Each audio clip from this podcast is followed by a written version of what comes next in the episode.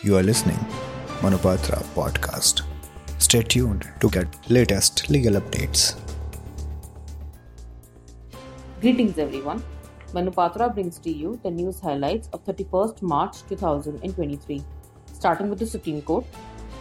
The Supreme Court has held that if law governing parties has been amended before conclusion of final decree proceedings in a partition suit, the party benefited by such amendment can make a request to the trial court to take cognizance of the amendment and give effect to the same.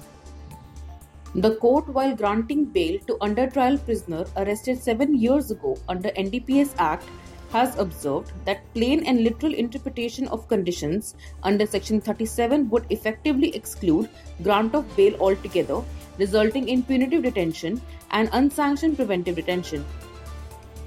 The court has held that when facts disclose no title in either party at the relevant time, prior possession alone decides the right to possession of land in the assumed character of owner against all the world except against the rightful owner.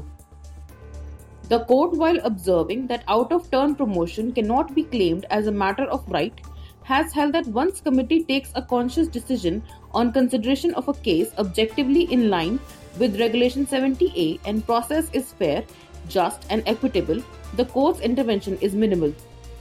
News highlights from the High Courts. Starting with the Delhi High Court.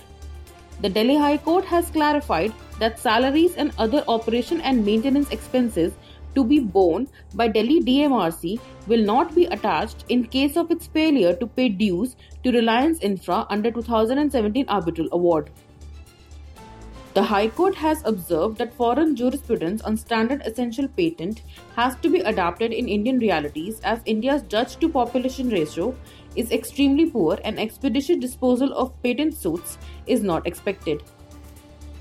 The High Court has directed Vivo India to approach PMLA Appellate Tribunal to pursue its appellate remedies against the order of Enforcement Directorate to debit freeze its bank accounts. News highlights from other high courts in the country. The Bombay High Court, while rejecting challenge to alignment or acquisition proceedings of Mumbai's Metro Line 4, has held that under the garb of protecting and enforcing private rights of their properties, they have made attempts to stall and delay public project of immense importance. The Punjab and Haryana High Court, while granting bail to retired army personnel, has observed that mere registration of other cases against the petitioner could not be taken as the sole material consideration for denying him bail. This concludes the news for today. Thank you so much.